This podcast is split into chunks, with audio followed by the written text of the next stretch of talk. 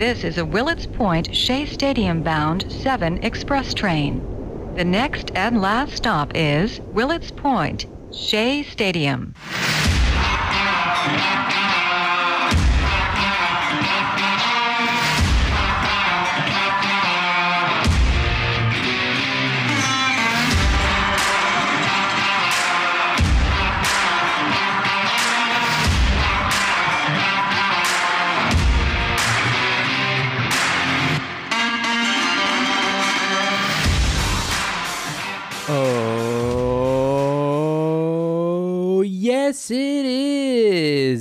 Subway to Shea podcast. Anthony Rivera here with you, talking about all the news and happenings surrounding that team from Queens, the New York Mets, episode 77 from the Subway to Shea studios in my office. What did I tell you, Met fans? What did I tell you on Monday of last week? Confidence was at an all time high on Monday. The Mets took four out of five from the Braves, swept the Reds, and then took two out of three from the Phillies last week. And I said confidence was at an all time high. You should feel confident. But I didn't want you to get cocky. I wanted you to stay leveled, stay grounded, but have an eye on the prize. I said this road trip would be the biggest and most important of the season going to Atlanta, then Philly, then the Bronx. How did it start? Well, Atlanta took three out of four from the Mets. Does it suck? Yes. Am I still confident? Also, yes. The Braves and Phillies aren't going to lay down for us. They had home field advantage. They had the 10th man. They were coming to play. What else did I say? Just take it one day at a time, one game at a time. Does that still apply today? Absolutely. Abso-freaking-lutely. The Brave series is over, and now it's time to focus on getting back on track against the Phillies and the New York Yankees. But for the sake of this show, there's so much newsworthy items happening during that series. And joining me now to break down the biggest storylines coming out of the disappointing series against Atlanta and to preview the upcoming series in Philly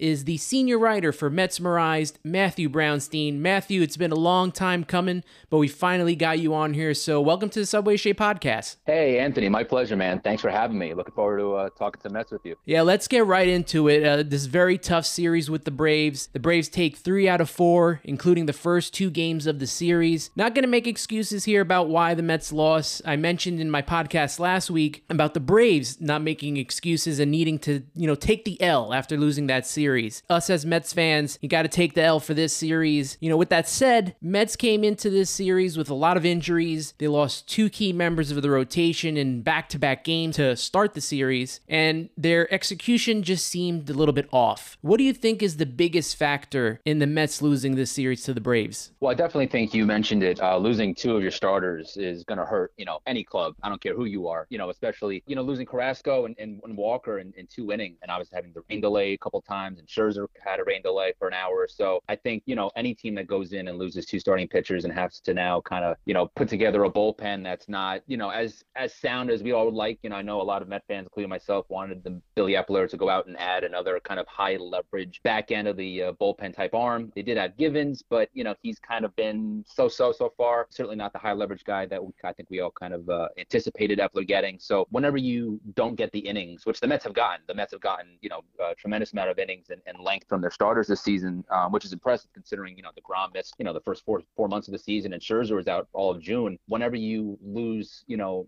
your your starting pitcher and and getting those innings um, and having to compile it from the bullpen, uh, it's always tough for you know I don't care for any team to come back and, and fight from. So um, tough, definitely it was a tough series for the Mets to lose three out of four and then to lose two games in the uh, in the standings to the Braves. But uh, you know they just got to look ahead into this you know tough Phillies four game series that they have this weekend. Yeah, I think if there was any time to you know lose one or two starting pitchers, this was probably the worst because you got two four game sets coming up, starting with Monday against the Braves, that four game set, and now you go to the Phillies where you know they're gonna have to play a double header, and it just it could not had have happened at the worst time possible, and they have endured a whole bunch of injuries this week. You know, you start off with Tomas Nido going on COVID IL before the series even begins. You lose him. We talked about Carlos Carrasco. The it's a low grade left oblique strain. He'll be out three to four weeks. Taijuan Walker has back spasms, uh, which also I, I, don't know. They they said that also there's a minor bulging disc involved in that. As well. He he may miss the next start or he may even start, so we don't know his status for Sunday. But then they also lost Eduardo Escobar to a left oblique strain. He'll be on 10 days on the IL. And, you know, this, he played through it a couple days with Luis Guillorme going down. It, it really didn't help to try to get him back because he got hurt a little bit before Guillorme did. So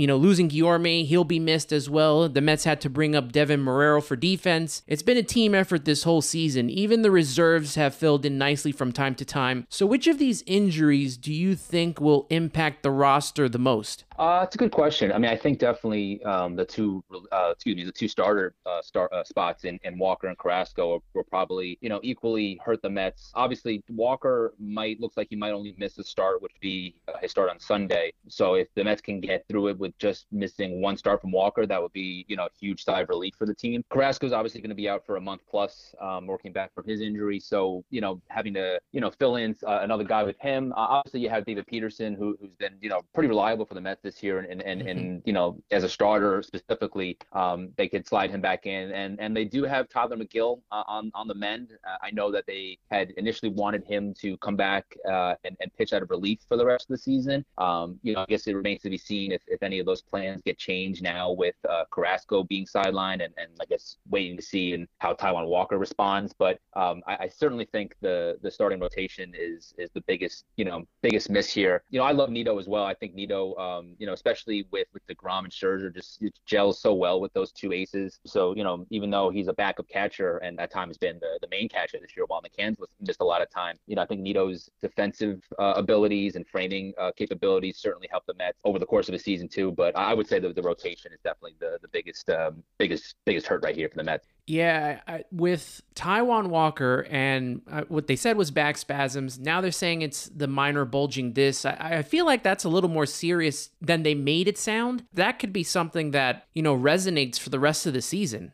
Sure. I mean, you know, the backs are always tricky, right? Um, that's a that's a tough injury and that's a tough thing. I mean, you know, every player and every athlete, you know, if you can't move your back or you have any issues with your with your with your lower or upper back, that's just that just spells you know problems. So it's definitely going to be something that they're going to have to monitor with with Taijuan. And um, you know, he's been so good, um, you know, especially the first half of the season this year and last year, um, and, and had you know a couple bumpy starts in the second half, but um, has you know really been you know a really good staple for the Mets rotation this year. Um, so losing him for any you know any amount of time, uh, you know, would wouldn't be great, uh, especially since the Mets pitching depth is you know on the thinner side right now. You know, there are some guys who are working back from injury like Joey Lucchesi and Tylor Megill, Jordan Yamamoto also. But you know, to you know plug one of those guys in uh, in absence of uh, Taijuan Walker or Carlos Carrasco, you know, is certainly um, you know going to be a little bit of a of um, you know it's it's not going to be as good as Taijuan Walker essentially. So um, the Mets are definitely going to have to monitor and see how Walker, uh, you know, progresses the next couple of days. I'm glad you brought up Tomas Nido working with Degrom and Scherzer because the other night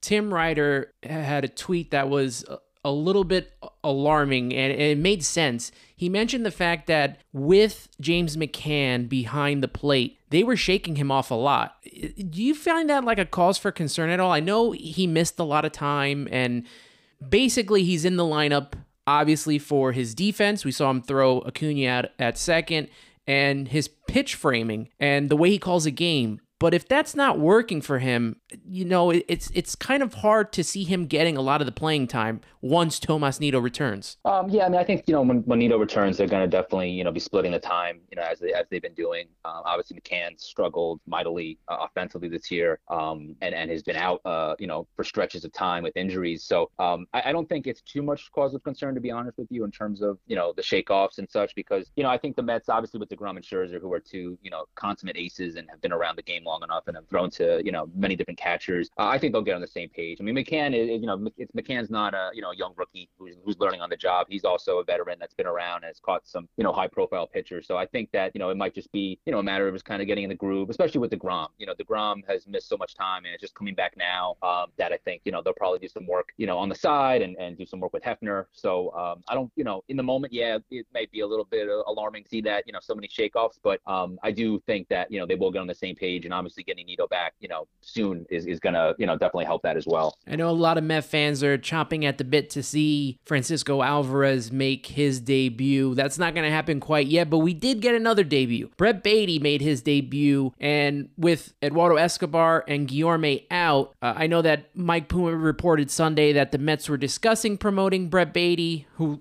just literally got promoted to Triple A a week earlier, and you know, like the Baty watch was on. You know, two days later, uh, Mets own Michael Mayer reported that they were bringing Baty up. What were your initial thoughts when that was announced, and do you think Brett is ready? I mean, we saw what he did, but were you initially ready to bring him up at that time? Yeah, I mean, I, I was kind of on, on of the mindset that you know, as soon as Guillorme hit the IL, I would have brought him up because there was reports that Eduardo Escobar was only you know able to hit from the left side, and he was still feeling you know the, the tightness in his hip, um, and and hitting from the left side is his weaker side anyway. Um, I, I, thought you know it'd be prudent for the Mets to bring up Baty um, as soon as Guillorme hit the IL. Um, you know, at the very least, you could platoon you know Baty and, and, and Escobar, but now with Escobar obviously out, uh, you know it's Baty's time to shine here. But uh, yeah, I think Baty. Uh, look, you know, Baty looked really really good so far. Um, obviously, it's only been two games, but you know, to to hit a the two run home run in your first major league at bat, which only four other Mets have done, um, and then to have also a 113 mile per hour uh, batted ball, which was the fielder's choice in the sixth inning off a lefty, um, which certainly uh, enticing and, and really, um, you know, pretty impressive for, for a young kid. Um, I got to see him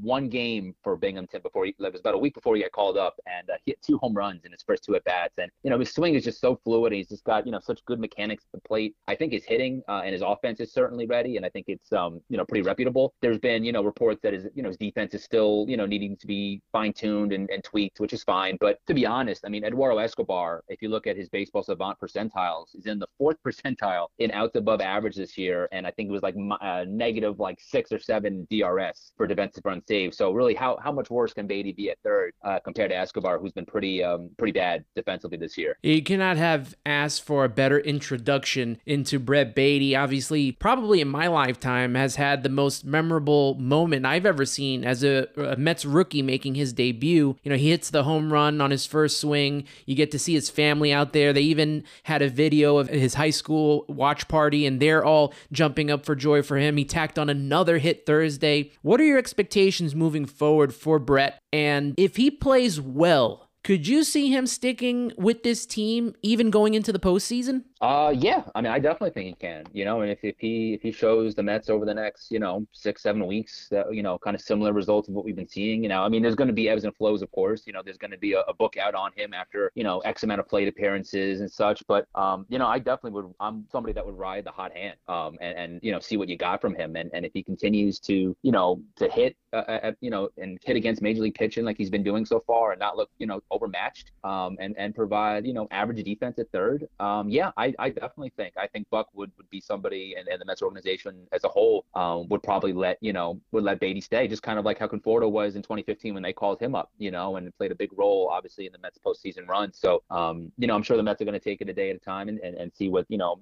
they don't want to also, uh, you know, put this kid through too much. You know, obviously, uh, you know, he's still only 22 and missed the whole, you know, season in 2020 due to COVID. But I definitely think the Mets, you know, would would see what they got in Baty and, and then let him ride. I trust Buck 100% on the way he will handle Brett, even if it goes into the postseason. I, he's done it before. I mean, he mentioned it in his press conference, bringing up Derek Jeter and, you know, most of the core four where even they didn't play. They just sat there and watched to, to just gain experience and just to see how it is to be a part of that. Yeah, absolutely. That's a great point. You know, Buck has, um, you know, as you mentioned, has been there, done that, and has been, you know, to, to several postseasons and has dealt with, you know, very young players and, and players that became high profile, just like you mentioned with Jeter. Um, so I think that having that experience alone is is beneficial for a young player to see the atmosphere and to kind of get, you know, accustomed to, you know, being in a pennant, you know, playing for a pennant, you know, and uh, you know, this this um, this is definitely going to help Baty, I think, in the long term um, with his confidence and especially, you know, there's again, it's going to be, you know, there's going to be some some offers, there's going to be some times where he, you know, goes hitless for a couple of bats or doesn't get on base, but um, you know, it's all part of the learning curve. And I think just having this experience and coming up when he did, I think is gonna, you know, is gonna help him. And and having a veteran manager like Showalter um, is only going to, I think, make it a little bit easier transition for Baty, who um, you know is getting acclimated to to major league life. And you know, not to mention the Mets, you know, our, our um, roster is filled with a lot of veterans well. So I think they'll, you know, probably make it a, a seamless transition for him and kind of help him, you know, along the way whenever he needs, uh, you know, any assistance. Yeah, you saw them in the dugout. You saw Eduardo Escobar pumping him up. You saw uh, Francisco Lindor, you know, giving him a hug and you know, speaking with him before the game. Uh, even just you know, getting a, a point after a good play from Jacob DeGrom. I mean, that has to go a long way. Once again, I'm here with Matthew Brownstein, senior writer for Metsmerize, which I forgot to mention is a part of the USA Today Sports Network. Following the epic debut of Brett Baty, the good times didn't last as the Mets lost the final game of the series, hence losing three out of four. As I've said before, it's time to turn the page and focus now goes to this huge four game set against the Phillies, playing four in Philadelphia. Doubleheader on Saturday. I think as of right now, it's Chris Bassitt on Friday, Trevor Williams, David Peterson will go Saturday. Don't really know the order of that just yet. Sunday's still up in the air. Could be Taijuan Walker, could be somebody else. Are you feeling a little nervous at all? Does the last series set an alarm off in your mind considering what we saw in Atlanta? You know, not not too much. You know, again, because you had those two, you had those two first games where you know you lost your starting pitchers, um, you know, in, in, in Carrasco and Walker, so that really kind of set the Mets back. Um, I, I, you know, I like having Bassitt tonight. I think he's been, uh, you know, especially over his last seven or eight starts, has been uh, superb, um, and it's given the Mets a ton of length this year. He regularly goes six, seven innings, so I think if if ever you needed a starter um, to give you length, uh, you know, tonight would be the night with with Bassitt, and I think that he's the right guy for the job right now. Um, you know, obviously having the doubleheader this weekend and, and you know having Sunday's game up in the air with you know who's going to be pitching, um, you know it, it, causes a little bit of concern. But I think the Mets you know probably have some kind of plan. I know they uh, they pulled uh, or they the other day I was I think it was yesterday they pulled uh, Jose Butto uh, mm-hmm. from his AAA start, so it's possible maybe we'll you know get a call up there uh, or a spot start. But you know I, I think the Mets probably have some contingency plans in the works. Um, you know and are going to see how how Walker responds obviously. But yeah you know I think it's one of those things where the Mets just kind of have to turn the page. You know it was a tough four game set against the Braves. I mean we all knew the Braves weren't going to be pushovers they're a very, very good team. I mean, lineup wise, pitching wise, bullpen wise, I mean, they're a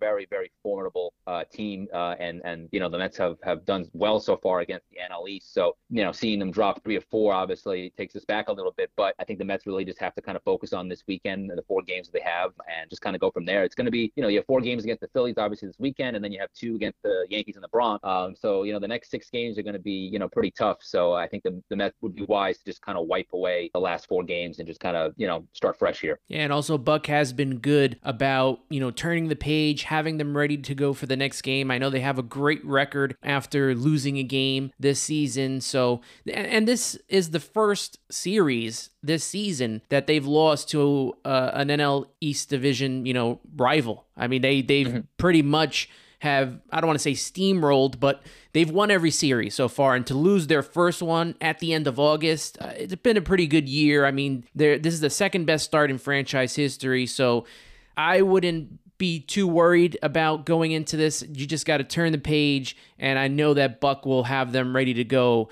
uh, in Philly. Now, I'm going to switch it up here for a second, discuss the Phillies, because this is a huge series for them as well. A lot of pressure on them to make a move now if they want a shot at winning the division. Considering the injuries and how the rotation is structured for this series with DeGrom and Scherzer pitching in the Bronx, the Phillies are going to have to take advantage here if they want to win this division, right? Oh, no question about it. Um, and you know the Phillies have two of their better arms in, in Nola and Wheeler uh, going up against the Mets this weekend. So obviously that gives them a boost. You know they've gone six and four over the last ten. You know they are ten games back in the East, but you know uh, they're they're there in the wild card obviously. So you know the Phillies you know are going to be right there to the very end, I believe. Um, you know they have a good team. They dealt with injuries this year as well. Um, obviously the firing of Girardi, um, Rob Thompson taking over. So they've you know they've they've gone through some some some ups and downs as well. But um, they're a very good team. Um, you know and especially playing at their park. You know, it's it's going to be tough. I'm sure there's going to be a lot of offense at times in that in that small ballpark that they like that they call home. But uh, yeah, I was looking Pete Alonso's got very good success against Aaron Nola. Uh, Jeff McNeil's got very good success against Aaron Nola. Um, you know, granted it's you know quote unquote small sample sizes, but you know it's nice to see guys have success against you know specific pitchers, and and you hope going in that there's you know a couple guys that can kind of you know give the Mets a boost uh, offensively, and you know give Bassitt enough run support at least tonight, where you know they can pull out a, a series opening win. Uh, I think that would be you know really really beneficial for the Mets to just get this first win tonight um, and kind of you know get the weekend started because yeah Philly is um, you know they're not they're not a pushover and, and they're gonna you know they're gonna fight back and they have a good you know pretty good lineup. Uh, looks like Schwarber is gonna DH tonight, so um, he's been you know tough against the Mets the last couple of years. So uh, definitely gonna be um, you know interesting to see uh, the battles go on this weekend. I always look forward to going to Philly, especially when the Mets kind of struggle heading in there offensively. I always feel like the Mets play so well there with the dimensions of that ballpark, and you got you know you got Pete out there, Marte to continue to do their thing, and you know McNeil hitting over 300. I think this can only help the offense, and maybe we'll see some uh, some home runs. Maybe Baty will get into it in, as well. Uh, now with the Mets and all things considered, what is the most fair expectations we can have when all's said and done with uh, Philly on Sunday? Oh gosh, um, good question. I mean, I think it really depends on you know who the Mets are running out on Sunday. Um, you know, obviously we're we're definitely going to get uh, you know probably David Peterson in one of the in one of the double headers on Saturday. Uh, I think realistically, if you could split, I think I think most fans would probably sign up for that right now. I know I would. You know, I think anything else above a split is gravy, but I would definitely take the split going into the Bronx, knowing I have you know Scherzer and Degrom lined up. You know, I find it funny how bad the Yankees have been over the last month, and every time we've had like a Subway Series, it always seems to launch one of the other teams if they're having a bad start. Once we get to the Subway Series, it always, you know, goes up a notch. And like I can never buy into like how bad the Yankees have been over the last month. I feel like it's it's like not real. So I, I don't know if if that series is going to be somewhat of a concern going into there. But uh, we got Scherzer and we got Degrom going on, and that's probably the best way we can do going in and coming out of that series. Oh, without a doubt. I mean, if you have if you have your two aces lined up in the Bronx, and obviously the Yankees have had their own struggles of late. Um, you know, I, I feel pretty good. You know, with everything else considered considered. Um, you know, those are the two guys that I would want, and those are the two guys that you know you feel comfortable with um, in any in any situation of, of any uh, in any of the brightest of lights. And, and obviously the Bronx is is one of the brighter light yet um, in a series. So uh, definitely feel pretty confident with that. And then you know I just want to get to September because the Mets definitely have one of the if not the easiest schedule uh, if you look mm-hmm. just by you know the teams they're playing. Um, you know they do have uh, I think they have the Nationals, they have the Pirates, the Marlins, Cubs, the Athletics. So they really have you know a pretty easy earth schedule in September.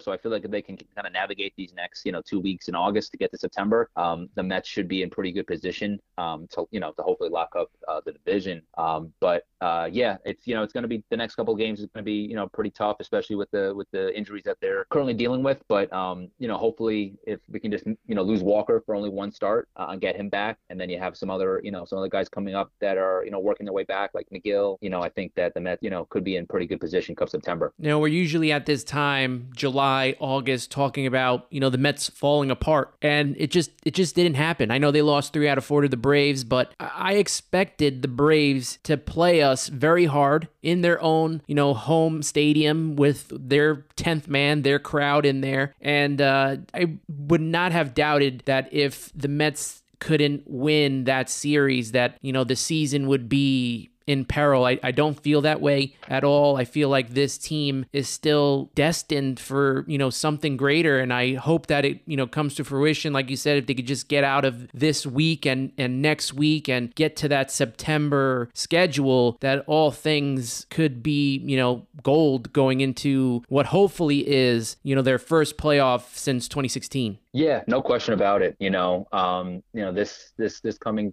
you know this coming series with the Phillies, and then you also have the Yankees, and then obviously you have the Dodgers at the end of the month. But then once you get past that, September seems to be you know pretty much a, as much of a cakewalk as you can get. Um, you know, facing the Pirates, you know, for for seven games. Um, you have the Athletics for three. You have the Nationals for three. Uh, Marlins for for I think five. So you know you really have the ability. The Mets do have have the ability to really you know um, get a lot of what should be you know easier wins and and and you know propel them to hopefully what we all hope would be a deep run uh, into the postseason that goes into November this year. Um, so kind of fun to see some, some winter baseball. But uh, yeah, you know I think the Mets are in you know despite some injuries and despite some some tough losses the last couple of days, I think the Mets are still in very good position. Um, you know, and I think a lot of that you know falls on Buck Buck Showalter and having that veteran presence and, and leadership in in the dugout. Which is something I think the Mets have sorely missed. Um, you know, as much as I love Luis Rojas, um, I think he's still going to be a great manager one day. I think the Mets, you know, this current Met quad needs somebody that has kind of been there, done that, and that can take some of the, the media pressure off. And I think he's done a phenomenal job this year of that. So uh, I, I, I definitely expect the Mets to, to continue to um, you know to to keep going and, and, and get into the postseason this year, no doubt. Matthew, as we wrap up here, please let everyone know what you're working on and where they can reach you on social media. Oh, I appreciate that very much. Um, yeah, you can find me on Twitter. Uh, probably too much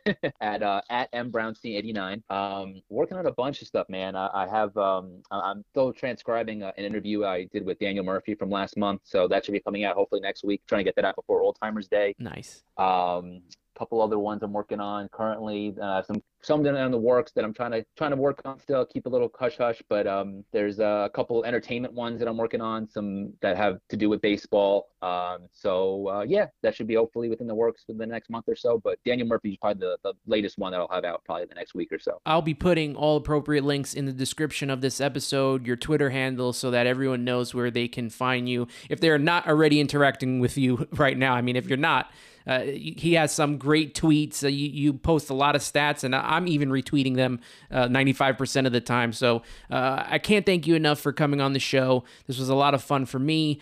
Uh, let's do this again uh, when you have some time, all right? Anthony, it's my pleasure, man. A lot of fun. It was great talking with you. And anytime, man, I, w- I would love to. It's always fun talking Mets. That was Matthew Brownstein, senior writer for Metsmerized, which is a part of the USA Today Sports Network. I'd be surprised if you're not following him already and all his work. He puts up some great tweets with very important stats. I mentioned that while I was talking with him. You've probably already seen me retweet his work. So if not, definitely give him a follow. Matthew Brownstein, senior writer for Metsmerized. Now, my final notes before this train leaves the station. Next Saturday is Old Timers Day at Citi Field. The Mets doing their first Old Timers Day in a very, very, very long time. And with that day coming upon us, I have a special interview coming your way. Couple of hints he will be at Old Timers Day, and he's a world champion. I'll let that marinate for a little bit, and I will give you more hints Monday on Twitter, so stay tuned. All right, that will wrap up this show. And if you're not following me on Twitter, do that at Subway to Shea. You can also follow me on Instagram and TikTok at Subway to Shea as well. Where to listen to the show? Well, you can listen on Anchor.fm, Apple Podcasts, Spotify, Google Podcasts, and Pocket Casts. Turn on your notifications to never miss an episode of Subway to Shea. If you're a new listener to this podcast, welcome. Thanks for joining us, and I hope you consider subscribing on any of the platforms I just mentioned. Also, make sure to share it with your fellow Met fans. Let them know that this is the Mets podcast to listen to. And if you have been a supporter this whole entire time, I can't thank you enough. This show wouldn't be where it is without you and because of you. Subway to Shea is global. This podcast is not only played in the United States, but also has reaches across the globe. So no matter where you listen, please take a few minutes to write me a review and let me know what you think of the show, what you like, what you don't like. I want to make this show better each and every week, and by going on Apple Podcasts, you can leave me one to five stars. Hopefully, it's five stars, and you can leave comments in the reviews section. It helps me to identify and make this show better each and every week. You can also rate the show on Spotify, which is another option. And don't forget to follow my work for Rising Apple. Rising Apple is a New York Mets site on the Fansided Network. You can read my articles by going to risingapple.com or checking out the links in the description of this week's podcast episode. Make sure to follow Rising Apple on Twitter at Rising Apple Blog and the Fansided Network at Fansided. Thank you everyone for tuning in. I appreciate you all so very much. And that will do it for this week's podcast. Always remember to listen, subscribe, share, and review for Anthony Rivera. You've been listening to Subway to Shea. Let's go, Mets.